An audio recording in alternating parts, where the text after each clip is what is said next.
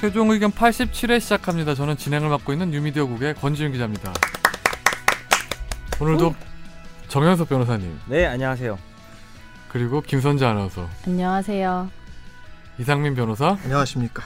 베일에 싸신 분이 한 명 계시죠. 그냥 쌓아두죠 계속. 어떻게 할까요? 이거 스스로 소개를 하게 할까요? 아니면 누가 대신해 네. 줄까요? 정 변호사님이 좀 몇 마디 그럼 뭐, 나도. 너 왜곡에 많이 들어갈 수 있어. 예, 저는 일단 제가 소개할 만한 제 친구입니다. 음, 어떤 음. 친구죠? 대학교 친구입니다. 같은 과 같은 반. 아, 또 이- 친구가 있으셨네요. 예, 예. 아니야 저기서부터 왜곡이야 친구라는 것부터 네, 네. 왜곡이라고 예, 국장님 아니라 생각하는 것 같아서. 저만 친구라고 생각할 수는 있는데 예 어쨌든 저랑 이름도 너무 비슷해서 예. 우리가 그때 가나다 순이니까 내 앞번이 너 나는 이, 내가 27 몇 번이었더라 아, 까먹었다 213 모르겠는데. 번호 까먹었지 학번 내 바로 뒤일 거예요 제가 연인데 이 친구가 영으로 음. 정영으로 시작을 해서 우리 정 변호사님이 학번이 어떻게 되시죠? 저요 예. 제가 8, 08 학번인가? 08 학번이죠 그렇죠. 87학번이죠. 08 학번이죠. 국장님 학번이 몇 학번이세요? 어, 저는 진실만을 말해야 되는데 그러면 답해도 되나요 이거? 08은 네, 아니실 것 같은데. 93년생. 93년생이 어, 아니고 잠깐 연생이 나보다 어린데. 긴장했지. 나보다 뭐- 어려. 나보다 어려. 네, 노아이거든 선재가. 정염영섭 사무국장님이시라고요. 우리 네. 한번 소개를 한번 해주시죠 그러면요. 예, 이주노동자 지원 활동하고 있는 이주노동자 운동 후원회의 정영섭입니다. 네. 이준호 동자 아니죠? 예, 이주노동자죠. 하지 마요. 아, 그런 말 좀 아, 거. 하지 마. 서태지와 아. 아이들 시절 그러면 얘기를 성대모사라도 하든지 어. 그런 거 할 거면. 이준호 할 게 뭐 있냐? 춤모사 내가 보여줄게. 네, 오늘 우리 국장님은 저희 시- 주제와 아주 밀접하게 음. 연관이 있어가지고 되게 어렵게 모셨습니다. 그 하- 자리를 해주셔서 정말 감사드립니다. 바쁜 친구인데. 네, 정말 감 감사합니다. 예. 고맙습니다. 근데 고맙습니다.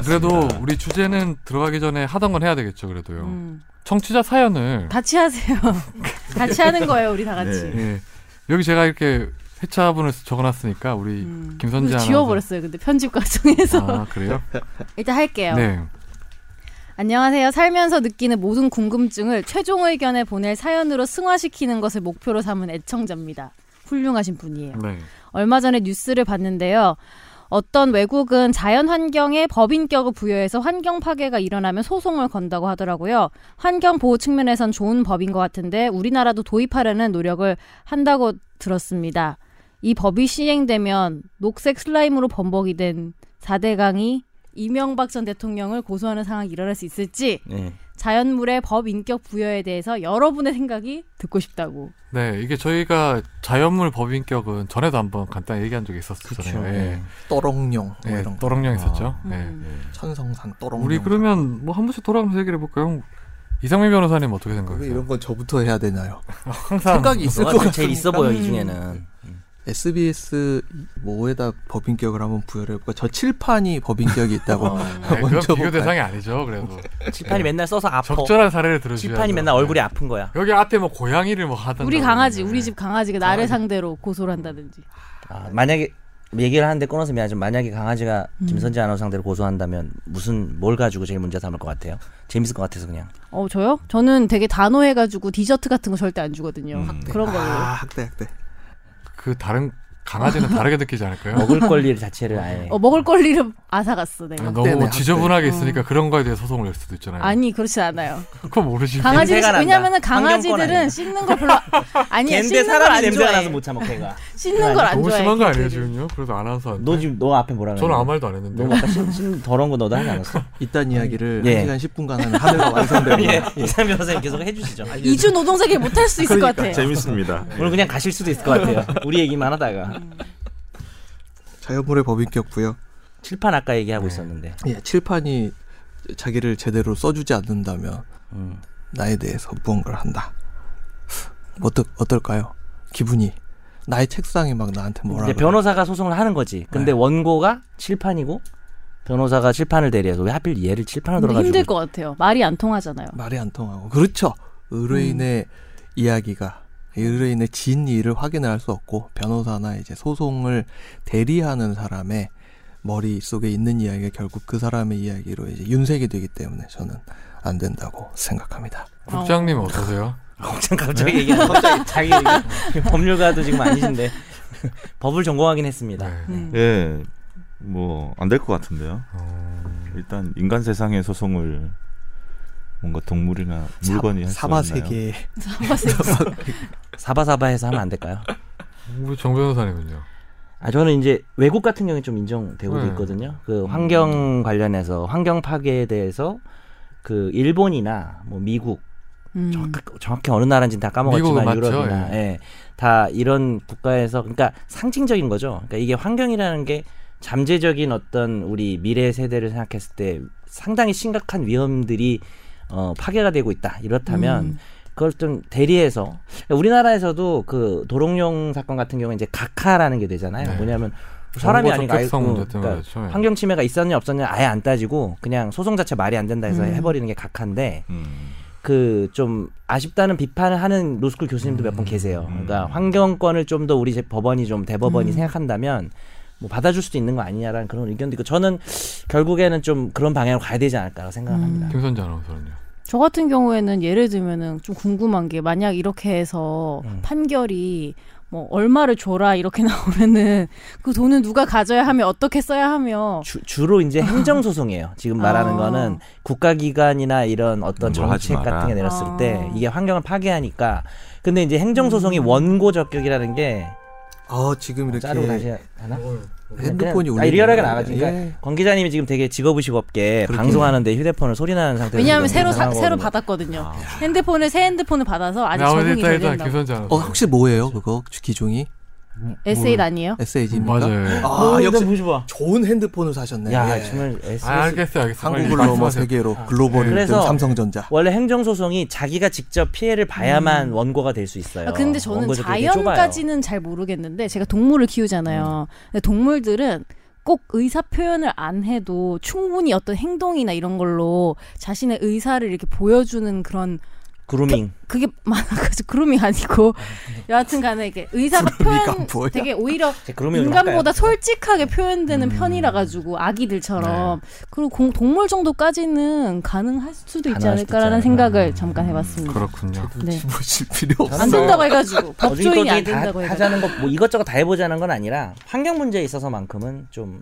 음. 원고 적격을 인정해주자 뭐 이런 입장입니다. 저도 개인, 저는 뭐 아까 이상민 변호사랑 좀 다르긴 한데 기본적으로 이 환경 대부분 이제 뭐 아까 말씀하셨지만 행정소송이나 뭐 이렇게 음. 처분을 취소하는 소송이 많이 되잖아요. 공사나 뭐 이런 거 할 때 보면 음. 철새를 원고를 해서 하는 경우도 있는데 이게 완벽하게 동물 자체가 내는 건 아닐 거 아니에요. 기본적으로 거기 비슷한 위치에 거주하는 사람들이 내는 건데 음.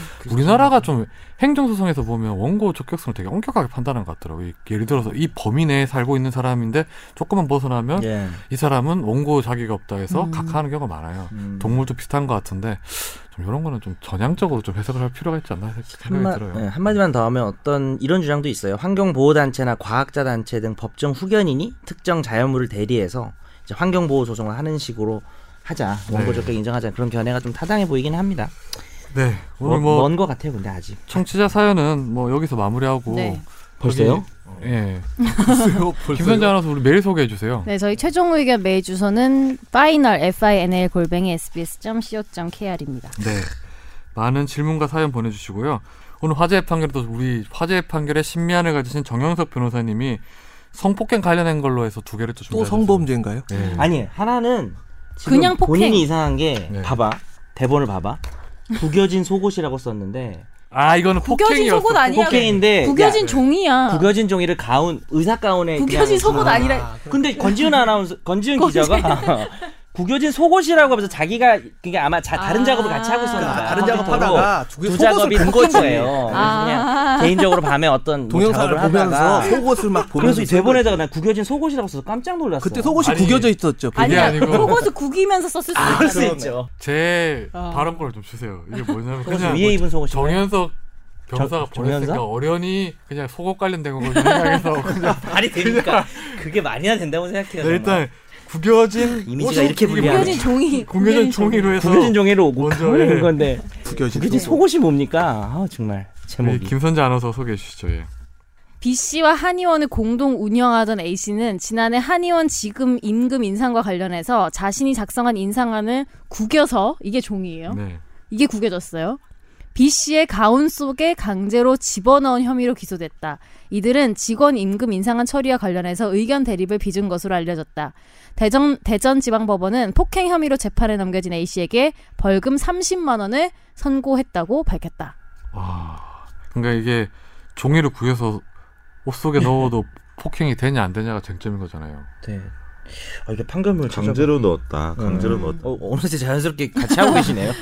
아니 근데 이게 네. 음미하고 계세요, 음미. 아 이거 어떻게 보면은 이렇게 가슴 쪽으로 넣었으면 성 아니, 남자끼리고 아. 한의사 지금 너쟤 때문에 지금 다 자꾸 이상한 생각하는데요.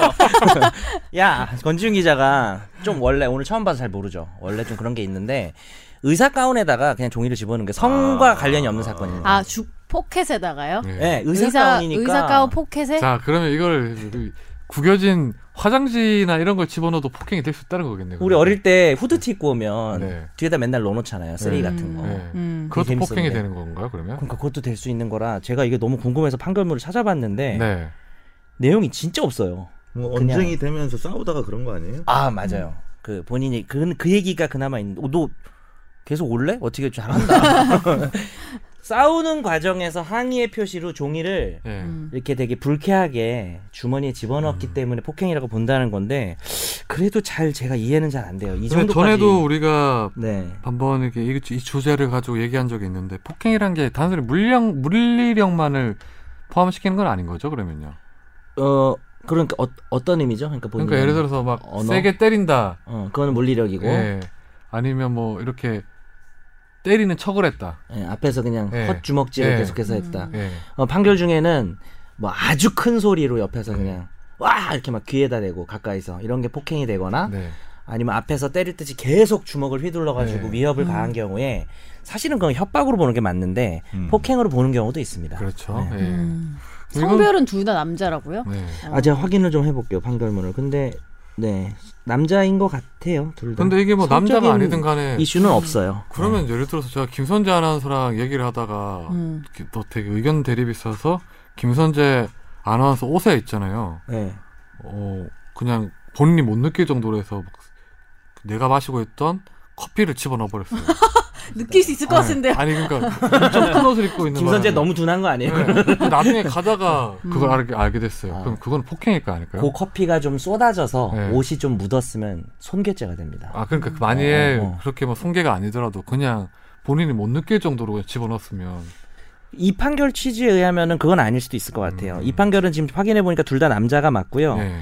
이 판결문에 굳이 불필요한 단어는 없는데 동업 관계에서 인- 임금 인상안 때문에 싸우다가 예. 왜 이걸 다시 가져왔냐는 식으로 막 꾸겨서 상의 의사 네. 가운 상의니까 뭐 뭐 음. 여기 한 허리쯤 예. 오겠네. 예. 거기다 집어넣은 건데 어 이거 좀 판결 좀 특이하긴 해요. 2심에서 그러니까요. 무죄로 나올 수도 있을 것 같아요. 종이가 배일 수도 있어서가 아닐까요? 배, 배인다. 종이에 배일 수도 있어서. 종이가 뭔가 좀 우리가 생각하는 A4 용지가 김선재 아니라 너무 헛소리 하는 거 아니에요? 아니 얘, 커피 하면 생각했어요. 왜냐하면 커피가 예를 들면은 어. 그, 뜨거워서 아니 얘를 물이면은 금방 마르니까 괜찮지만 저 오늘 흰 옷 입고 있는데 커피를 그치. 뿌리면 기분 극혐. 나쁠 것 같고 정말 그리고 짜증나. 뜨거운 커피를 부으면 사람이 화상을 아니 입을 수도 이거는 있고. 그 정도가 아니잖아요, 이거는요. 지금 그렇죠. 단순히 제가 원고가 원고를 빼가지고 그냥 음. 우리 연석이 형 호주머니에 집어넣은 거랑 비슷한 건데 음. 그게 뭐 사실 상처를 주거나 아니면 또 가벌성이 있어 보이진 않는데 뭐 근데 그, 그렇게는 하죠. 예. 그래서 어쨌든 잘 이해는 안 돼요. 이 네. 판결은 저도. 그러니까 음. 뭐 넣는 장면에서 이렇게 좀 이렇게 옷이 막 땡겨지고 음. 뭐 마- 우리가 멱살 잡아도 폭행이거든요. 음. 약간 그런 느낌이 있었나 그럼 봐요. 여석영 그 정현석 변호사님 술 마시다 가 항상 안주 같은 거 막 다른 사람한테 집어넣고 하는 그런 거 같은 경우에 그러면 또 폭행이 될 수 있겠네요. 나 나중에 네 귀에 넣을 거야. 오징어 건. 채 아니 넣을 근데 거야. 저는 신기한 게 뒤에서 오징어 나온다. 그 이쪽에서 폭행죄로 건 게 더 신기한 것 같아요. 이거를 폭행이라고 어디 찾아가지고 한 게 더 신기. 너무 요즘 인간관계가 너무 삭막해진 것 같아. 그래 우리 폭행도 좀 하고 그러자. 아니 Y 같은데 나와야 될 거. 어, 그러니까. 너 되게 잘 끼어든다. 네 코너가 아니잖아. 음. 예, 잘 네, 끼어든다. 다음 화제 판결 넘어갈까요? 이거는 맞아요. 신미안을 발휘한. 네. 50대 한의사 차 씨는 2013년 골반통과 생리통으로 병원을 찾아온 A 양 당시 17세에게 수기 치료를 한다면서 가슴 등 은밀한 부위를 수차례 주무르거나 만진 혐의로 기소됐다. 또 그는 교통사고 후유증으로 허리 통증을 호소한 B 양, B 양은 13세예요. 유사한 방법으로 성추행한 혐의도 받았다. 1심은 수기 치료 자체는 추행행위가 아니고 고의적인 추행이 합리적 의심 없이 증명됐다고 보기 어렵다면서 무죄로 판단했었는데 2심에서는 같은 증상의 다른 환자에게는 가슴 마사지를 하지 않았고 이에 대한 피고인의 진술에 일관성이 없다면서 이걸 추행으로 보고 징역 2년에 집행유예 3년을 선고했는데 대법원 일부는 어떻게 판단했죠? 대법원 일부도 네 그대로 판결을 확정했습니다. 읽고 오셨는지 확인하려고. 네. 아, 근데 제- 제가 선정한 건데 읽긴 해야 되겠죠. 음. 근데 이거를 왜 정현석 변호사님 화재 판결로 했던 거예요? 아 이거는 네. 제 너무 판결문을 화난다, 읽어봤는데 네. 판결문이 되게 길어요. 네. 그리고 방송에서 이렇게 자세히 얘기하기는 좀 범죄 그럴 사실이 정도로. 맞나 보네요. 네, 음. 되게 많고요. 네. 피해 학생들이 이제 여고생, 여중생이란 말이에요. 만 13세면은 한 살만 어리면 그 의제. 미성년자 그쵸 의제 강간 강제 추행 될 정도로 어린 나이인데 그 내용이 좀 되게 그러니까 옷을 속옷까지 다 벗게 했어요. 음. 그리고 이제 정말? 가슴하고 그 다음에 성기 부분을 네. 마사지를 막 한 거예요. 음, 근데 그거를 그 다음에 간호사가 대동되어 있지 않았고 네. 남자 의사고 원래 이제 알게 된 관계는 이 한의사의 와이프가 뭐 영어과 피아노를 가르쳤을 거예요 얘들을 네. 그러다가 이제 한의사도 알게 돼서 한 건데 내용이 정말 읽다 보면은 너무 노골적일 정도로 이거를 이게 어떻게 추행이 안 되냐 싶을 정도라서 제가 좀 궁금해서 네. 일단 화재 판결로 선정을 했는데 지금 A양 17세 A양에 대해서는 가슴을 만진 것과 이제 성기 주변 성기에도 좀 손이 닿대요 음. 이렇게 하다 보면서 네. 그것이 있었고 B양 13세에 대해서는 성기 음. 주변에 대해서 한 게 기소가 됐었는데 1심에서 전부 무죄가 나왔어요 음, 그리고 2심에서 A양에 대한 가슴 부분만 유죄가 나오고요. 음. A양에 대한 그 성기 부분이나 13세 그, 그 부분은 다 무죄가 나온 거고 음. 대법원도 결국 이게 기사는 유죄다 이렇게 제목이 나왔지만 무죄된 부분이 더 많아요. 근데 이게 어, 그건 네, 그러면 집행유예 나왔거든요. 이 이렇게 사람이. 엄격하게 좀 판단했을 이유가 있을 것 같은데 그 이유가 뭐예요? 그러면 예를 아, 들어서 저도- 예. 뭐 치료법이라고 주장을 했을 것 같아요. 제가 보기에는 맞아요, 네. 맞아요. 예. 이게 정말 별짓을 다 한 거죠. 대한의사협회나 네. 한의사협회에서 여러 가지 사실조회를 통해서 정말 치료를 이렇게 해야 되느냐. 네. 뭐 여러 그다음에 다른 유사한 학생들에 대한 진료에서는 마사지를 어떻게 했느냐. 네. 음. 과정에서 그리고 이 의사가 했던 말들이나 이 학생들의 진술이 경찰에서 법원에 오면서 어떻게 변화됐느냐를 상당히 면밀하게 따져봤는데 네. 일단 기본적으로 한의 저도 모르잖아요 네. 한의학이 어떤지 근데 이 친구들이 뭐 요통 증세가 뭐였더라 몇 가지 그 증세 골반통과 골반통 생리통. 그쵸 생리통이 그렇게 치료하는 게 있대요 음. 어 일단 그러니까 이게 서해부라 아, 그래서 이 지금 환자들이 대부분 생리통 이런 쪽으로 해서 온 네, 거였던 그러긴 거예요? 해요. 한 명은 또 혹시 서, 교통사고 음. 서해부라고 아세요? 서해부 어아 이상민 변호사 음. 어, 아니까 뭐예요?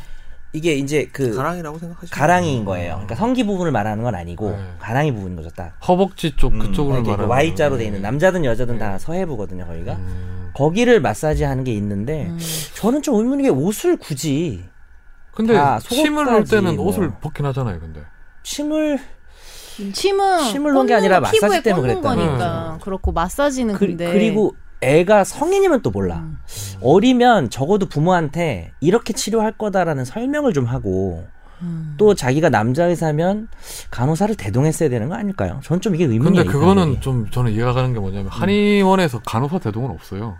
침을 맞을 때 보면요. 근데 이건 치료가 특수하니까 좀 해야 되지 않냐라는 거죠. 그러니까 예를 들어서 마사지를 할 때도 간호사가 저도 한의원을 몇 번 가봤는데 간호사가 온 적은 없었거든요. 아, 근 본인이 아는 것 같고. 아니, 그러니까 아니, 무슨 기본적으로 뜻은 아니지만. 아, 아, 근데- 일반 양의의 아, 간호사. 그러니까 저는 개념은- 네. 그이성성 문제 때문에 대동해야 아, 네, 된다는 거죠. 그렇다는 거. 왜냐하면 아니 실제로 이 판례를 보- 판결을 보면 한의사협회 조사를 해보니까 이 치료를 할 때 예. 설명을 하거나 간호사를 대동하느냐라고 했을 때 70% 정도는 대동을 한다 그랬대요. 음. 30%는 또 안 한다 그랬대요. 아, 음. 그러니까 100%가 법원이 아니구나. 원래는 사실 성범죄뿐만 아니라 모든 범죄가 피고인에게 의심스러울 때는 무죄가 나와야 되는 네. 거잖아요. 음. 그래서 여러 가지를 고민했을 때 이 한의사가 치료 행위로 볼 여지가 있어서 무죄가 나왔는데 아, 물론 이제 제가 한의학을 잘 모르고 의학을 몰라서 그럴 수도 있겠지만 저는 개인적으로는 잘 이해가 안 되는 판결이었어요.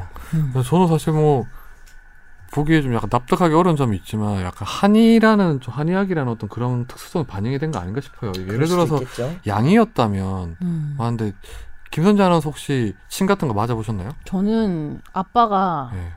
양이여가지고 음. 전 한의원 가본 적도 없습니다. 어. 누가 혹시 침을 뱉은 적은 없나요?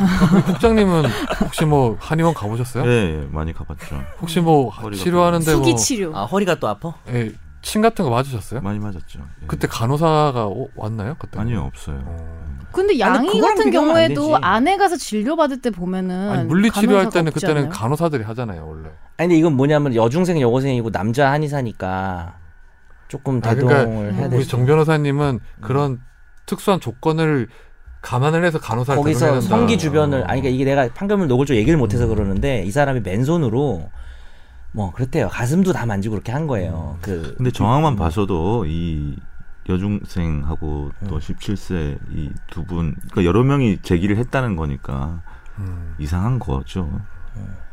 맞아. 이- 너 되게 근데 자연스럽다.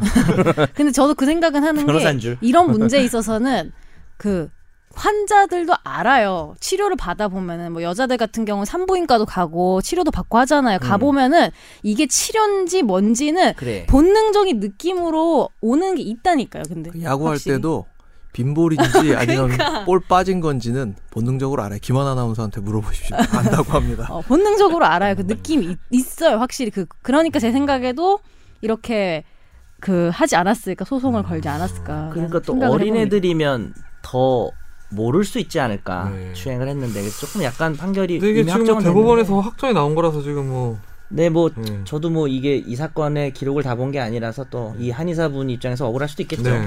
그냥 근데 느낌이 그렇다는 겁니다. 제가 마사지 샵에서 마사지를 받아본 적이 있는데 음. 그래, 그때도 그래. 그 얇은 에피소드를 들어봅시다. 이렇게 속옷을 입지 않고 얇은 밖에 옷을 입고 봤거든요. 근데 그럴 때 항상 동의를 구해요. 예를 들면은 이 어떤 여자가 마사지를 해줄 때도 아니 여자? 나 여자가 하든 남자가 하든 어, 무조건 무조건 그 예를 들면 복부 같은데 되게 민감한 부위잖아요. 근데 복부가 포함된 거였던 거예요. 제가 그 한 음, 개 돈을 낸 게. 복부 아래쪽은 좀 민감할 수 예, 있는. 근데 민감할 수 있으니까 동의를 하- 할까요? 아니면 뺄까? 이런 되게 자세하게 동의를 구하고 하거든요. 음. 한다고 해도. 근데 그게 동의가 있었나? 이 한의사 협회가 그런 지침이 아직 확립이 안 돼 있대요. 그래서 그게 이 사람 무죄가 나오는데 결정적 역할도 했어요. 그게 지침이 확립돼 있었으면 관행이 있었으면 이 사람이 유죄가 음. 됐을 수도 있어요. 그러니까 좀 형이 약한 것 같아요.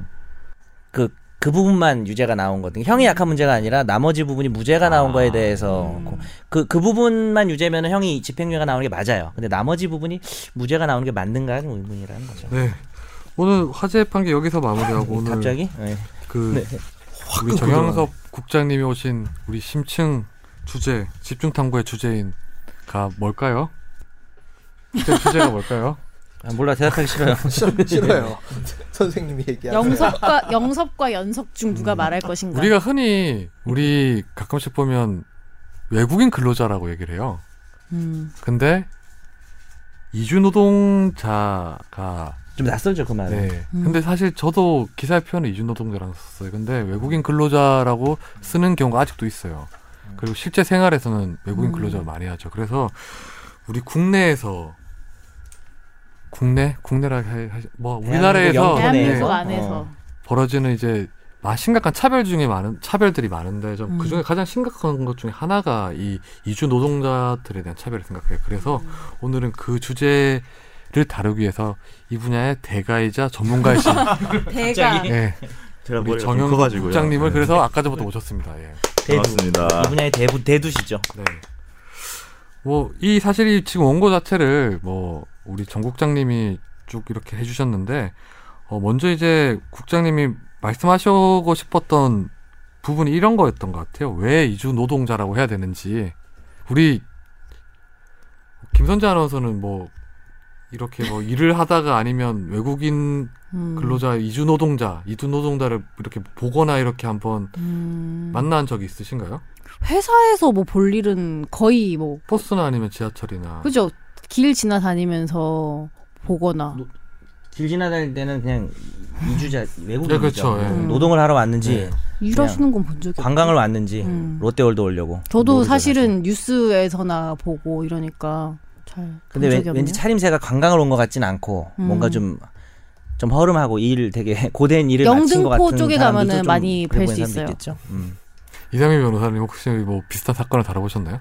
초야 뭐 옛날에 태평양 있을 때 동천이라는 어. 고사하고 많이 일을 전에 했죠. 계셨구나. 예. 음. 동천 그러니까 전 태평양에서 근무하면 네, 네. 동천 변호사들 네. 하고 이, 그런 음. 일을 많이 했죠. 어, 그런 얘기 이경환 좀 변호사 해주세요. 뭐 그런 그 분들. 재단 말씀하시는 거죠? 공익재단. 예, 네. 공익재단. 음. 제가 좀 훌륭합니다. 아니 그거는 태평양에서 저- 그거 한 거 아, 음. 아니에요? 동천 중국집인 줄 알았는데. 비난의 여론을 돌리기 위해서 만든 거 아니었어요? 넌 들켰어. 음. 동천도 그렇고 다거의 아니야. 눈물이야. 너. 그래서 네가 태평양을 나온 거잖아. 다거의 눈물이에요. 그건 아니야. 어, 이런 얘기까지 다 하시는 네, 거예요? 지금 좋은 그렇죠. 일 지금 좋은 일 하시잖아요. 이런- 그러니까. 얘기를 하니까 검찰에서도 다시가 대평에서 다시가 야 네가 내 말. 우린 널 좋아해. 네. 가끔 싫을 때도 있지만. 국장님 왜 이주 노동자라고 해야 되는 거예요? 외국인 근로자나 뭐 외국인 노동자 이런 말 많이 쓰는데요. 네. 그 뭐 기사에도 많이 나오고 하는데 네. 외국인이라고 하면은 이제 우리랑 다른 사람들 이렇게 국적으로 음. 나누는 그렇게 해가지고 은연중에 이제 뭐 또 차별하는 그런 느낌이 있다 그래서 이런 인권 단체들이나 뭐 국제 이주 단체 이런 데에서는 보통은 이주해서 이동해서 다른 나라에서 일하고 있다 해서 이주 노동자라고 음. 외국인 근로자는 말을 쓰면 안 된다 뭐 이런 건 아니죠. 꼭 그런 건 네. 아니고 나쁜 말이라고 할 수는 없는데 좀 더 의미를 명확히 하자 명확히 하자 이런 건가요? 그러니까 지금 국장님 말씀은 그 이주라는 단어에는 기본적으로 차별적 속성이 없다는 말씀이잖아요. 예, 그렇죠. 그죠? 없다는 거죠. 그리고 외국인 객관적 근로자라고 사실만 하면 있으니까. 국적에 따라서 사람을 나누는 그런 느낌이 있지만 이주는 그냥 뭐 뭐 다른 나라에서 왔다 뭐 이주와 정주의 형태로 이제 구분한 거니까 결국은 그럼- 외국인 아니에요. 그래서 근데? 뭐 그 우리 주변에서 이제 뭐 아까 영등포 대림동 말씀도 하셨는데 네. 그런 분들도 있고 동남아시아에서 오신 분들도 있고 네. 또 사실 엄밀하게 따지면은 그 아이돌 그룹에 있는 외국인 그러네. 영어학원 선생님 아이돌들도 있잖아요. 영화고 선생님 E2 비자라고 있고요. 음. 아이돌 그 분들도 E6 비자라고 연예 흥행 비자를 받고 음. 오거든요. 그런 분들이 다 취업 비자예요. 찌위요. 네, 그냥 큰 그런 틀에서 분들. 보면 네. 똑같은 취업 아, 비자라는 산- 이주 사나보고. 노동자예요. 그분들도 저르지마. 그렇게 봐야죠. 진짜 목 조르고 싶다 진짜. 아, 이런 게 좀 있어줘야 돼요. 수입은 뭐 더 많겠지만 예. 그분들이. 근데 같은 맥락에서 성소수자 분들도 요즘에 이제 옛날에 이반 일반 이런 식으로 얘기를 하자고 말 이야기를 하는 이유가 똑같은 음. 맥락이에요. 그러니까 은연중에 차별을 정당화한다. 음. 그래서 성소수자라는 용어를 쓰자 이렇게 하고 있죠. 예. 그럼 불법 체류자 이거는 어떤 어떨까요 그러면요? 이 불법 체류자 이 부분. 정말 많이 쓰는데. 네, 이것도 참 너무 압도적인 용어라 가지고. 사실 저도 이 단어 네. 여전히 기사에 쓰긴 하거든요. 예. 네. 근데 이제 체류를 보통은 초과 체류하시는 분들이거든요. 예. 초과 체류 기간이 네. 끝났구나. 단기 비자 뭐 90일 이내 90일? 받아가지고 좀 더 있던지 그냥 아니면은- 네, 밀입국하는 경우보다는 내 비자 기간이 3년인데 더 초과한다든지 음. 아예 한국은 미립국 하는 경우는 많지가 않아요. 그렇죠. 아 그래요. 예, 음. 한국 우리나라 출입국 같은 경우는 관리가 힘들어서. 되게 네. 빡세 가지고 네. 음. 아, 그래? 그리고 다 뭐 배나 공항으로 다 들어오기 때문에 네. 음. 미립국 자체는 별로 없는데 근데 이제 그 초과 체류 이 오버스테이라고 하는 것때 이거는 사실 행정법 위반이거든요. 음. 그렇죠. 이것 때문에 뭐 예. 형사처벌을 받거나 그런 건 아니죠. 형사 음. 범죄자는 아니기 때문에 네. 쫓겨나는 거겠죠. 네. 근데 이제 불법 체류자라고 하면 왠지 범죄자 같고 예. 이 사람이 이제 있어서는 안 될 대상이고 이런 거 같이 생각이 드니까 음, 문제가 있네 용어가 좀. 근데 이게 그런 것 같아요. 저도 보면 이 불법 체류자 같은 경우에 보면 이 사람들이 우리나라 시민들이 인식하는 불법 체류자 이미지가 너무 선명하게 각인이 돼 있는 것 같아요. 그냥 단순히 아까 국장님 말씀하셨듯이 정말 체류 기간을 초과한 사람들인데 이 사람들이 있어가지고 뭐 국내 범죄가 막 엄청 높아지고 막 이런 것처럼 인식되는 경우가 있어요. 음. 이 영화 같은데 보면은 다 외국인들 불러가지고 되게 쌀벌하게 저기 그 무슨 영화예요? 저기 뭐냐 옛날에 황해 아 면정학이야. 족, 족발로 때리면서 그 족발로 때리잖아요. 그 차린 청부 이런 거 다 조선족한테 맡기고 음. 또 신세계도 아마 그런 장면이 있죠. 네, 어, 연병 거지. 이름은 이거 완전 나가린데 할 때인데 들어오죠. 그러면 불법 체류자 대신 어떤 단어를 쓰는 게 가장 뭐 좀 합법적이라기보다는 좀 정당할 수 있을까요? 음, 좀 차별이 없거나 음. 적절한 아니면 단어. 예 보통 이제 뭐 국제 유엔이나 이런 데에서는 비정규적 이주자, 비정규적 음. 이주민 이렇게 정규 비정규 이렇게 나눠서 비정규. 얘기를 하는데 음. 예, 레귤러 이레귤러 이렇게 얘기를 하는데 이제 이런 인권 운동 진영에서는 이제 등록되지 않았다 그런 의미에서 미등록 체류자 음. 아, 미국 미등록- 네. 같은 데서는 이제 서류가 부족한 사람 그래서 서류 미비자 이런 식으로 음. 그건 왜 영어로 안 그거 해주시나요? 좀 합리적인데요. 서류 예. 미비자 노페이퍼인가요? 영어로. 노페이퍼? 아니 저 똑같아요. 언다큐멘티드 undocumented. 네. 아, 예. 그런 노 거고. 뭐 페이퍼. 그러니까 제가 볼 때는 어떻게 언 다큐멘터리를 노 페이퍼로 만들 수가 노 있는 얘기 프레임인 아니에요? 것 너무 같아요, 없어 진짜. 보인다. 서류 미비. 네 명이서 동시에 공격한 게 있기. 어쨌든 미등록 체류자라는 말이 제일 좀 와닿네요. 네. 그렇죠. 그 말이 제일 예를 적절해 들어서 보이는데. 미국 같은데 한국 사람들이 많이 어. 살잖아요. 네. 얼마나 사냐면 한 200만, 음. 100만에서 200만 사이인데. 미국에만 그 정도 사는 거예요. 예, 네. 그 중에 미등록 체류자가 얼마나 될지 생각해 보셨어요? 아. 미국의 우리나라 사람? 예, 그한 거기도 한 20에서 30만 명 되거든요. 음. 아. 진짜. 그 되게 사람들도 불법 비율이 체류자네. 높네. 그렇죠. 그럼 그 사람들도 그럼 미국에서 걸리면 우리나라처럼 바로 추방이 되는 거예요? 근데 미국은 이제 트럼프 들어오고 나서 이제 그런 게 빡세졌는데 그 전까지만 하더라도 네. 바로 추방하진 않아요. 뭐 범죄를 저질렀거나 그런 형사적인 사실이 확인되면은 이제 아, 추방을 하고 음. 그렇구나. 그렇지 않으면 이제 절차를 거치는 거죠. 이제. 음. 그러면 이제 그 소송을 해서 이제 안 나갈 수도 있는 거고. 아. 근데 한국은 되게 빡세게 이제 내보내는 상황이고. 일본이나 호주에도 우리나라 이제 분들 미등록 체류자들이 굉장히 많은 걸로 많죠. 예, 음. 알고 있고요. 호주에 워킹홀리데이 갔다 호주는 네. 좀 음. 많다는 학생들이 좀 많죠. 네. 네. 일본도 뭐 일하러 많이 가시니까. 음. 예. 그래서 뭐 이 단어 자체로 좀 순화시키는 필요성이 좀 있을 것 같긴 해요. 그래서 우리도 이제 오늘 방송을 할 때 외국인 근로자 이러지 말고 이주 노동자라는 음. 단어로 해서 오늘 하루만 좀 그렇게 써볼까요? 원래 근데 방 언론에서도 요즘에 다 이주 노동자라고 이주노동 하죠. 예. 많이 네. 쓰더라고요. 네. 음. 미등록 체류자는 잘 안 쓴 거. 같고. 그거는 좀 어려운 감이 있는 것 같아요. 예. 네. 그래서 불법 체류자. 가로로 쓰- 많이 쓰시더라고요. 음. 얘기를 하면은 앞으로 권지윤 기자는 이렇게 쓴대요. 뭐 저는 웬만하면 미등록 체류자로 쓰고 싶은데 근데 이게 우리 언어라는 게 사회에 통용돼야 되는 느낌 있잖아요. 그러니까. 예. 낯설어 버리면 네. 전달이 안 되니까. 당신이 통용을 시켜주시면 됩니다. 음, 그렇죠. 그런 게 필요해서 이주노동자라는 거는 좀 많은 노력을 음. 했었어요. 그때 뭐 우리 전국장님도 노- 상당히 노력했겠지만 노력 끝에 이제 대부분 이제 언론에서 이주노동자라고 쓰는 거거든요. 음. 그렇구나. 예. 물법 체류자 대신은 이제 미등록 체류자라고 하는 게 아주 좋을 것 같네요. 국장님 보시기에 우리나라 이주 노동자들이 우리나라에서 가장 힘들어하는 게 뭘까요? 어 제일 힘들어하는 거는 그 인격체 대우인 것 같아요. 제가 볼 때는 네. 음. 예. 그래도 20년 이상 자기 나라에서 곱게 커온 사람들인데 이제 이역 말리 와가지고 너무 험한 대우를 받으니까 음. 뭐 반말에 욕설에 이런 것들이 기본이니까 오히려 돈을 지- 적게 받는 것보다도 그런 인격적 대우가 음. 제일 큰 것 같아요. 무시하고 그럼 혹시 이런 거. 국장님이 뭐 이주 노동자의 뭐 그런 실태나 노동 현실에 대해서 좀 잠깐 설명해 주실 수 있을까요, 그러면?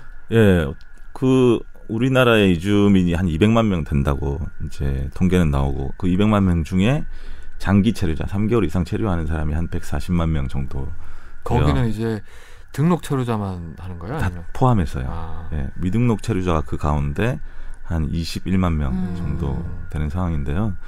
그러면 그 중에 이제 그 취업 비자로 오신 동남아 흔히 이제 동남아시아, 서남아시아에서 오신 분들이 한 25만 음. 그리고 이제 중국 동포들이 또 취업 비자로 오신 분들이 그 정도 숫자 있고 근데 중국 동포들은 그런 취업 비자로 오신 분들도 많고 또 다른 비자로 오신 분들도 많고 음. 하기 때문에 중국 동포 분들만 전체적으로 따지면 한 5, 60만 돼요. 음. 그다음에 결혼 이주민이 한 15만 그다음에 유학생이 또 몇만 이런 식으로 어, 돼 있는 상황이고요. 그래서 우리가 흔히 이주 노동자라고 하는 그런 뭐 관념에서 보면 동남아시아나 서남아시아에서 오신 분들은 한 25만 명 정도 되는 거죠. 목소리가 거의 뭐 황교안 음. 전 진짜 좋으셔. 목소리가 정말 좋으셔. 북적북적 그, 저 책 한번 읽어주시고 가실래요? 심영구 기자 힘들어한다. 안 좋아하시는 것 같은데? 황교안이라고 하니까요. 아니 근데 아까 그 아나운서님 말씀드리면서 아 역시 아나운서라서 그런지 목소리도 좋고 발음도 똑바르시구나. 아유 이런 감사합니다. 생각을 어, 훨씬 좋으신데. 목소리가. 음. 목소리 좋으시네요. 목소리가 예. 그러면 주로 이렇게 이주 노동자들이 우리나라에서 일하는 일을 하기 위해서 대부분 취업하기 위해서 오는 했습니다. 거잖아요. 그렇죠. 예. 어디에 주로 많이 취업을 해서 활동을 하죠? 그러면요? 주로 뭐 3D 업종 우리가 흔히 생각하는 뭐 제조업이면은 뭐 한 10인 이하 그런 작은 네. 뭐 플라스틱, 금속 음. 뭐 그런 제조업 삼- 사업장들이 많고요.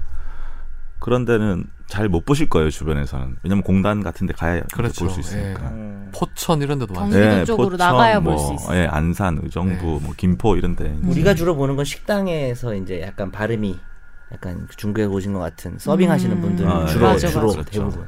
조선족 이- 동포분들. 네. 음. EBS E 극한 직업이란 프로그램을 보면은 음. 거기에 보면 저는 이제 그 프로그램을 좋아해가지고 계속 보는데 거의 항상 저 네가 거의 극한 직업. 예, 이주 이주 노동자분들이 거의 항상 등장을 하시더라고요. 맞아요. 예. 예. 그리고 특히 이제 농축산업. 예. 음. 예, 요즘 문제가 많이 되고 일차 있는데. 산업이네요. 예. 농업은 거의 아- 없으면은 안 돌아간다고 생각하시면 돼요. 아 그 정도예요. 예. 그러면 거기에 있는 분들은 실제로 뭐 최저임금이나 이런 걸 그 임금 책정 어떻게 돼 어떤 식으로 이루어지는 거예요? 법으로는 최저임금을 주게 돼 있죠. 근데 뭐 이렇게 상담을 해보면 이제 안 되죠. 왜냐면은 음. 돈은 만약에 최저임금 주더라도 노동 시간을 더 많이 늘려가지고 시키니까 야근 수당 안 주니까. 수당도 잘 안 주는 경우도 음. 많고 근데 어떤 절차를 통해서 이렇게 일을 받아서 이렇게 들어오는 거예요? 그게 이제 옛날에는 브로- 브로커가 산업연수증대라고 있지 않을까? 해가지고 음. 예, 사설 기관이 이제 음. 에이전시 통해 가지고 모집해가지고 하다 보니까 에이전시. 어, 비리도 많이 생기고 했는데 이제 2004년부터는 고용 허가제라고 해서 그쵸. 정부 대 정부 간에 이제 협약을 맺어가지고 그 나라 정부가 인력을 모집해가지고 한국으로 들어오게 돼 있는 거예요. 음. 그게 이제 아시아 한 16개 나라 정도 되는데 음. 그러면 이제 노동부 산하의 산업 아니지 산업인력공단에서 그 나라에 이제 사무소를 설치를 하고 음. 한글 시험을 봐요. 아 네. 시험을 그러면- 보는구나. 어, 한글 시험을 그게 과거 시험 같은 거라 가지고요. 예. 전국에서 그 나라에서 다 모여가지고 그 나라에서 보는 예, 시험이네. 학원을 또 엄청나게 다니고 예. 그러면 그 학원을 한국 사람들이 가서 차리잖아요. 예. 예. 어, 돈 많이 벌어요. 어, 그럼. 아이템이 여기서 또 나오네. 한국어 학원. 그 주로 네. 어떤 나라들이죠? 16개면? 예, 주로 뭐 필리핀, 어, 베트남, 캄보디아, 뭐 네팔, 방글라데시, 파키스탄, 음. 몽고, 어, 키르기스탄, 뭐 그런 우즈베키스탄 이런 나라들, 그래서 주- 어, 서남아시아, 동남아시아, 중앙아시아 이쪽이라고 보시면 됩니다. 그 제가 뮤지컬 빨래라고 예. 되게 감동적으로 본 네. 작품이 있는데 거기서 예. 되게 놀랐던 게 뭐냐면 그 나라에서는 나름 되게 좋은 학교를 나오고 맞습니다. 공부를 잘 했다라는 네. 사람들이 우리나라에 이런 일을 하러 그렇게 진짜 한국어 공부하고 해서 오는 그런 그러니까 그 주인공도 그런 사람이었거든요. 근데 그거 보고 되게 놀랐어요. 그러니까 우리가 한국에서 봤을 때는 우리가 안 하라는 일을 하고 왠지 막 꺼리게 되고 막 당하기 싫고 막 이런 게 있는데 실제로 그 나라에서는 되게 많이 막 배우고 이런 사람들이라고 음. 하니까 그러니까 옛날에 다문화 고부열전 짤방으로 돌아다니는 게 있는데 EBS에 그런 프로그램이 있거든요. 이주 다문화 고부열전? 고부열전. 있어요. 많이 이게 봤어요. 있어요. 예. 있어요. 맞아, 맞아. 어, 본 것 입에 같은데. 교육적이신 분이. 어, 그거 짤방 많이 돌아다니더라. 딱 봐도 교육적인 그거 뭐 EBS 고정으로 들어오는 EBS EBS E 아침부터 많이 보죠. 음. 예. 거기 보면은 이제 그런 짤방이 돌아다녀요. 그 며느리랑 뭐였지? 뭐였지 그거? 나도 봤는데. 며느리가 막 집 못 사는 줄 알고 어, 예, 인도네시아인가 예. 어디 이제 그 며느리 집에 놀러 이렇게 갔는데 그 갔는데. 음. 막 지- 궁궐이야? 예, 구- 집이 집이 150평이야.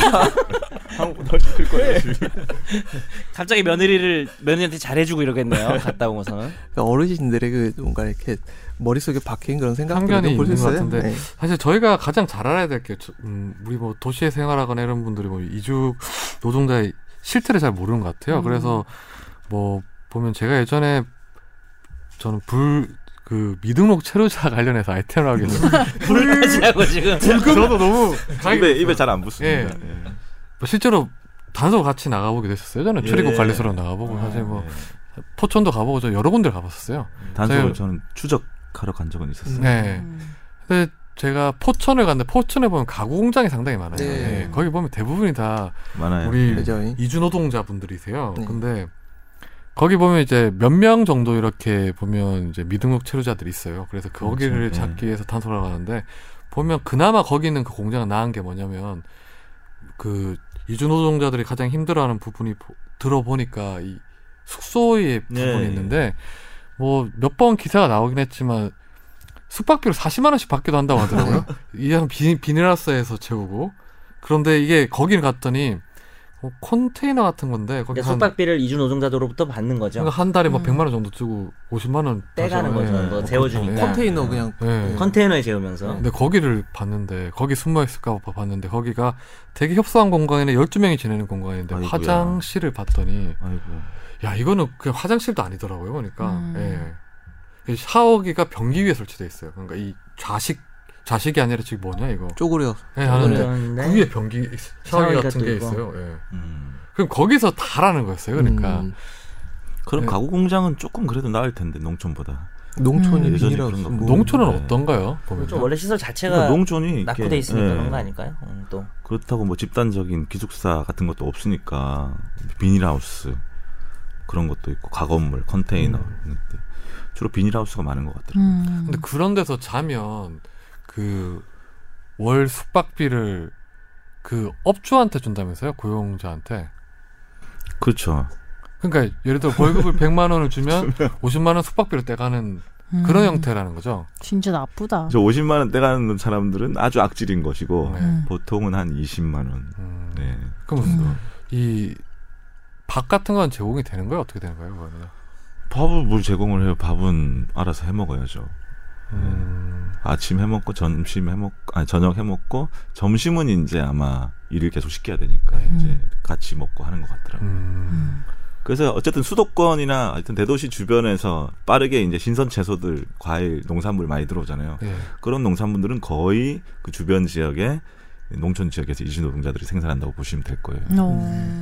근데 이제 이런 생활 환경이 좀 마음에 안 든다 이러면은 음. 그만두고 나가고 싶을 때도 있을 텐데 그렇죠. 그게 쉽지 않다면서요. 그렇죠. 한국인들은 이제 어디에서 자기가 일하든 때려칠 자유는 있잖아요. 예. 네. 내가 인생을 여기 저당 잡힌 것도 아니고 정말 더럽고 뭐 안 입고 힘들면은 그냥 사표 쓰면 되는데 그 나중에 어떻게 될지라도 상민이가 그렇게 한 거 아니에요? 아 예. 조금 전에 이상민 변호사님 말씀하신 게 결국 저희가 좀 한번 음. 조금 더 상세하게 다뤄볼 고용 허가제랑 관련된 부분인데 예. 먼저 국장님은 고용 허가제가 뭔지에 대해서 한번 간단히 설명해 주시죠. 이제 외국인 고용 등에 관한 법률에 의해서 실시되고 있는 제도인데요. 아까 말했듯이 그 나라 대 나라로 정부끼리 협약을 맺어가지고 어, 외국 인력을 들여오는데 그럼 국내에 들어와서는 이제 노동법이 적용되는 노동자로 취급을 해준단 말이에요. 그거는 옛날에 이제 연수생 제도에 의해 보다 발전된 부분인데 그런데 제일 독소 조항은 그런 이제 이동을 못하게 만들어 놓은 거예요. 왜냐하면 이동을 하게 되면은 좋은데 몰리고 그러면은 내국인과 경쟁을 심하게 하게 돼가지고 음. 음. 뭐. 뭐 내국인 일자리 예, 그 뺏는다. 일자리 싼 노동시장에 영향을 미친다. 임금이니까. 싼 어, 임금이니까. 어. 그럼 노동 조건이 더 좋아진다. 우리나라 내국인을 위한 조항이긴 하네요. 그럼 뭐 그건- 음. 명색으로 보면 그런 거죠. 예. 해석의 문제인 것 같은데요. 음. 근데 고용 허가제 때문에 예를 들어서 그 자기 일하는 장소를 옮기기 위해서는 사업주의 허락을 받아야지만 옮길 수 있는 거잖아요. 그렇죠. 그렇죠. 계약 기간이 끝나지 않으면 계약 네. 기간 중에 이제 회사를 옮기려면은 허가 안 사업주의 해주겠죠. 허락을 받아야 돼요. 안 해주겠죠. 사업주 의 허락을 받지 음. 않고 일을 그만두게 되면은 이제 음. 그게 불법이기 때문에 비자를 잃어요. 근데 애초에 그 허가제가 생긴 목적은 뭐였어요? 어, 법의 목적은 어, 그런 노동 인력을 원활하게 공급하기 위한 어, 그러니까 분배를 말은 적- 굉장히 좋군요. 적절하게 분배한다는 걸 한쪽으로 몰리는 걸 방지한다. 뭐 이런 음, 차원일까요? 뭐 외국 인력을 원활하게 공급해가지고 중소기업에 도움을 주는 거죠. 음. 근데 고용 허가제가 사실 독소 조항이 상당히 많은 게 이게 실제로 보면 뭐 이주 노동자가 어떤 사업자에게 뭐 임금 체불이 있거나 차별을 당하면 사업장 옮기고 싶은데 그 사업주가 허- 허가를 안 해주고 옮길 사업장이 안 정해지면 그 경우에도 추방을 당하는 거예요 그러면요? 그렇죠. 일단 그래가지고 뭐 트러블이 생기잖아요. 예. 그러면은 내국인 한국 사람들 같은 경우에는 뭐 며칠 안 나갔다 아니면은 뭐 내가 일을 그만두겠자 뭐 노조가 있으면은 뭐 파업을 하든지 네. 쟁의를 하든지 할 수 있는데 그러면은 외국인들은 어 자기가 한 3일 일을 안 했어요. 항의차 예. 그럼 사장이 그 출입국이나 노동부에 신고를 해요. 이 사람이 이탈했다고. 음. 안 나온다. 음. 이탈했다. 완전히 다르네. 근데 이 사람 자국민하고. 네. 이주 노동자 입장에서는 이, 이 신고를 했는지 안 했는지 몰라요. 네. 어. 그럼 나중에 다시 에이, 또 일을 하러 가볼까 해서 다시 회사에 나가서 일을 하는데 그럼 한참 지나서 이탈 신고가 돼 있다는 걸 알게 되는 거죠. 이탈 음. 신고가 되면 한 보름 지나면은 비자가 또 사라지거든요. 어. 그래서 그렇게 악의적으로 이제 비자를 잃는 경우도 있고 최악이네. 그래서 이제 예외 조항도 있어요. 뭐 예를 들어서 심각한 인구 채우를 당했다든지 폭행을 당했다든지 뭐 성희롱, 성폭력 이런 걸 당했다든지 할 때 이주 노동자가 회사 업주 허락 없이도 이제 회사를 옮길 수가 있는데 그 증명을 해야 돼. 그렇죠. 입증이 안 되죠. 똑같은 어떻게 얘기가 증명을 해. 병특이랑 증명하기 비슷해요. 힘들어요. 병특에서도 음, 똑같은 병특에 일이 비유를 발생을 하면. 하는데요. 병특은 이제 한국 사람이니까 말이라도 할 수 있는데 음. 이게 가령 우리가 저 건지윤 기자가 저 이주 노동자예요. 파키스탄에서 오셨어요. 저기 지금 어디 저 경기도 연천 뭐 저기 여기서 서울도 아니고. 네. 구체적으로 가정을 하루에 버스 네 번 오는데 디테일이 저기 강하신 저 거구나. 산 위에가 산 위에서 거기서 기숙 생활을 하면서 소설 잘 쓰겠어. 아침 6시에 음. 일어나 갖고 막 집단 체조하고 이래 가지고 막 아침부터 다 가구를 겁나 만들어. 너무 자세한 거 아니야? 어쨌든 어쨌든. 아, 근데 실감은 몰입 나네. 몰입을 좀 설정이 어, 좋아요. 실감은 나네. 근데 그 사람이 자기가 두드려 맞았다고 해가지고 이걸 어디다 신고할 데도 없고 그렇죠. 모르죠. 말을 할 음, 휴대폰으로 수도 녹음이나 없고 하고 이러면 좋을 텐데 네. 그렇게 하기가 자- 힘들겠지 잘 몰라서. 장애인 문제도 뭐 비슷한 맥락에서 근데 언뜻 네, 다 이런 듣기에 얘기구나. 음. 너무 비합리적인 게 나가는 거는 내 맘대로 그러게. 그러니까 나가는 건 내 맘대로 못 하는데 음.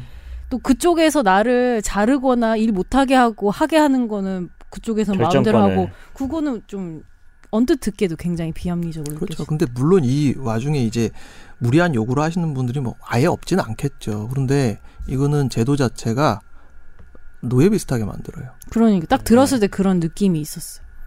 그래서 뭐 그런 트러블이 있을 때 이제 근데 상담의 한 절반 이상은 그런 사업장 변경 문제예요. 나머지 절반 어, 그게 제일 아. 큰 음. 문제구나. 나머지 절반 중에 또 제일 많은 부분은 이제 임금이나 뭐 음. 퇴직금, 수당 이런 건데.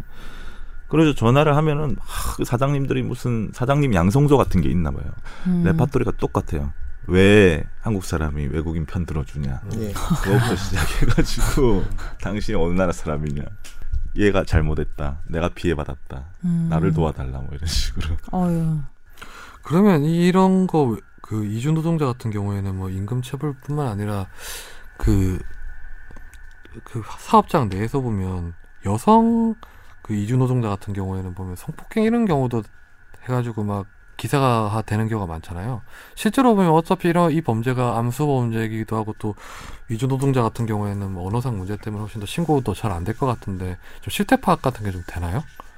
그래서 이제 뭐 실태 여성 단체들이나 네. 이제 그런 데서 이제 가끔씩 실태 조사를 하는데 여성 노동자 비율이 사실 많지는 않아요. 그 중국 동포들 빼면은 한 10%? 음. 어, 되게 좋네요. 왜냐면은 음, 왜 그 그렇죠? 이슬람권 이런 데서는 음. 여성이 외국으로 마음대로 못 나가고 나오질 아. 못해가지고 어. 인도네시아 이런 데에서 여성들이 뭐 가정부로는 홍콩이나 이런 데 가는데 제조업이나 이런 거는 잘 못 나오더라고요. 네. 음. 방글라데시 이런 데도 음. 마찬가지고.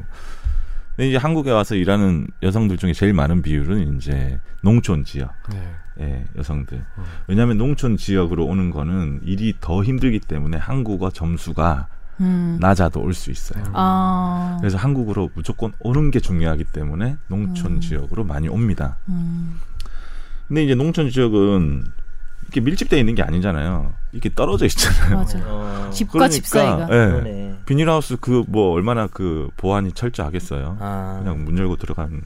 그리고 사장들도 내가 내 돈 주고 데리고 왔기 때문에 내 마음대로 할 수 있다는 음. 생각을 가지신 분들도 많아요. 그러니까 뭐 벌컥벌컥 들어간다든지 음. 숙소에 그런 식으로 해가지고 하는데 그래서 이제 정춘숙 의원실에서 작년에 조사한 바에 따르면 한 10% 이상 농촌 지역 어, 여성 이주 노동자들이 이제 성희롱, 성폭, 성폭행 아, 그렇게 이런 경험이 나가네요. 있다. 포괄적인 성폭력 피해 경험이 12.4% 예. 어, 정도 나왔죠. 아니 그리고 그 나라 분들은 또 우리보다 훨씬 더 보수적인 어떤 문화권에서 생활하신 분들일 텐데 얼마나 더 그럴 수도 같은 있죠. 행동을 했을 때 그 충격이 크겠어요. 네, 보수적인 나라도 있고 이제 한국보다 음. 또 여성 권익이 또 높은 나라들도 많아요. 음. 그렇죠. 여성 권익 자체는 네, 여성의 지위 같은 게 음. 여기 보니까 그 피해 유형으로 보니까 신체 접촉이 64% 정도 되고 강제적 성관계가 14% 정도 되고 외설적 농담이 14% 음. 접대 요구 7%인데 접대 접대 요구가 요구냐? 뭘 말하는 거예요? 농촌에서 접대 술 한잔 먹자 같이 이런 거. 그런 거 어, 그러니까 뭐 노래방 바이어 같이 만나고 가자. 뭐. 이런 게 아니라 둘이 놀자 이거겠지. 도우미처럼 이렇게 어. 그런 식으로 한다는 거죠. 음. 그러니까 이 사람들이 근데 이게 정말 음, 고구마다 고구마 읽을수록 이건 정말 그 입장 외국인 이주 노동자 여성 입장에 생각해 보면 대책이 없을 것 같아 이런 일 당하면 이것도 입증하기 힘들어요. 우리나라 여성도 뭐 그 그 피해가 심각한데 비닐하우스에 외국- CCTV가 있는 것도 네. 아니고 그래서 농촌 지역은 특히 좀 더 감시를 많이. 그리고 해야 돼요. 이게 뭐 그런 말은 좀 부적절한지 모르겠지만 농촌 지역이 우리 예전에 농, 농활 가고 그러잖아요. 농활 거기서 이제 가셨어요? 좋은 뜻으로 저는 지금도 형이? 가요. 저도 갔었는데. 아니 아니 형이 형이 또 농활 아. 스타일이 아니잖아요. 네, 농활 아, 대장 농활 할 스타일이 아니라고. 지금도 농활 가는다고 들어가. 잘해요, 아. 잘해요, 잘해요. 지금 지금도 지금 그냥 재활하고 있어요. 재활. 몸이 안 좋아서. 어쨌든 그 약간 인식 그건 좀 그건 팩트라서 어쩔 수 없는 게 근데 그게 좋은 뜻으로 우리가 가잖아요 농활 그러면 어, 그, 항상 그런 건 아니지만 그 농촌 활동 과정에서 그 농민분들하고 이렇게 그 술 한잔하고 트러블 이러다 때문에. 보면 성희롱 성폭행 성폭력 문제가 항상 이슈가 돼요 왜냐하면 음. 성에 대한 인식이 그 조금 맞아요. 그거는 술 한잔 그래, 따라 예. 말하고부터 아, 시작해. 낙후돼 되게 있기 때문에 뭐 예. 예를 들어서 예. 농활 갔는데 여자 여하, 여- 여하고한테 여하고가 이제 담배를 피우고 있으면 이제 그치, 혼내고, 예, 그런 혼내고. 거부터. 장난 아니죠. 어, 작은 거는 그런 거부터 예. 저 싸가지 없는 이 네. 어, 저- 저- 그리고 이제 어디서- 술 먹으면서 이렇게 신체 접촉한다는 이런 네. 일이 있었어요. 근데 이게 뭐 아주 옛날 운동권들은 이게 뭐 좋은 일이니까 그냥 네가 참아라. 약간 그런 성향도 좀 있었던 것 같아요. 근데 시대가 흐르면서 그런 게 좀 그럼 이슈가 이렇게 되더라고요. 부당한 처우를 당하거나 뭐 이게 뭐 성폭행, 성폭력뿐만 아니라 뭐 임금 체불이나 아니면 뭐 그 노동에 대한 어떤 대가를 제대로 지급하지 않는 경우에는 외국인 근로자 그 이주 노동자들이 어떻게 구제할 수 있는 방법이 있나요? 그러면요? 근데 보통은 아는 사람들은 노동청에 자기 스스로 찾아가는 경우도 많아요. 음. 그래서 근로감독관한테 진정을 하는 경우도 많은데 모르는 사람들은 혼자 혼자 애를 끓이다가 그냥 넘어가는 경우도 많고 나, 그러니까 나간다고 자기 나 자국으로. 아니 그때 참는 거죠. 예. 어, 안 참으면 그냥 음. 아, 넘어간다고 뭐, 그냥. 거기서 일이 못 하니까. 아니 근데 만약에 뭐 다치거나 이랬을 때는 예. 뭐 치료받는데 산재? 뭐 문제 그것도 없어요. 뭐 그렇죠. 그것도 힘들죠. 치료를 일단 뭐 받아야 되는데 그런 뭐 원래는 잘 산재를 해줘야 돼. 그 해줘야 제대로 되는데 처리를 안 해주고 보험 안 들었어. 그런 경우도 많고 우리나라 사람도 안 해주는 경우 정말 많아요. 네. 우리나라 예, 예. 그런데 어떤 데는 치료받고 왔더니 뭐 일 못하게 돼 있고 아 잘려 아, 있고 예, 고용 변동 신고를 어. 해버리고 뭐 그런 것도 있는데 어쨌든 단체나 뭐 노조나 이렇게 접촉이 되는 분들은 이제 그나마 나은 예, 도움을 받을 권리를 수 찾아- 있는데 네, 그렇지 찾는데. 못하는 분들은 어 도움을 받기 어렵은 음. 상황이고 오늘 여기까지 일단 저희가 이주 노동자들 실태에 대해서 잠깐 얘기를 해봤는데 음. 어, 오늘 녹음은 여기서 딱 마무리하시죠. 아, 싫은데요. 왜요? 그냥 1분만 더요. 어떤 걸로요? 모르겠어요 그건. 성대모사 없어요. 성대모사 한번 해주세요. 음, 아무거나 해주세요. 네. 오늘 간만에 저희가 진지하게 얘기한 것 같아요. 음. 아 근데 오늘 좀. 좀 그래도 준비를 전문가가 와서 그런지 좀 근데 형도 네, 술술- 전문가는 아니었어요? 아, 저는 법률 아니에요. 전문가였잖아요. 아니었어요 네. 사실. 아 그랬어요. 어. 그게 반전이었는데 내일쯤 얘기하려 그랬는데 어쨌든 우리가 네. 이거를 2부에 걸쳐서 네. 녹음을 하는 그래서 거죠? 네. 저희가 다음 주에도 똑같은 이제 이주 노동자에 대해서 이제 얘기를 해볼 건데 다음 다- 주는 어떤 주제인가요? 좀 흥미로운 주제를 해야 사람들이 들을 거 아니에요.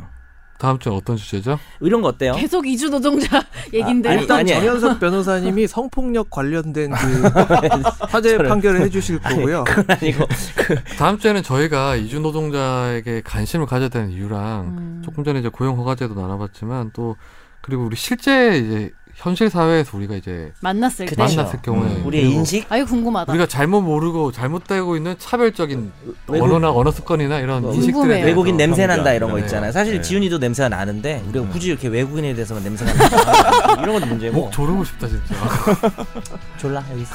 근데 녹음 끊고 졸라 좀 졸라 졸르고 졸라 졸라 그 외국인 범죄 얘기도 좀 해보시죠 네. 왜냐하면 외국인 범죄에 대한 두려움들이 있잖아요 우리가 뭐 막연한. 잘못된 오해들이 좀 있죠. 오해가 있을 수도 네, 있고 이런 거에 대해서 한번 얘기를 나눠보도록 아 되게 하겠습니다. 재밌겠네요 네. 목소리 다음 주에 겁나 좀꼭 멋있네. 들어야지 네. 그러면 다음 주에 뵙겠습니다. 안녕히 계세요. 안녕히 계세요. 빠밤. 빰빰빰빰빰.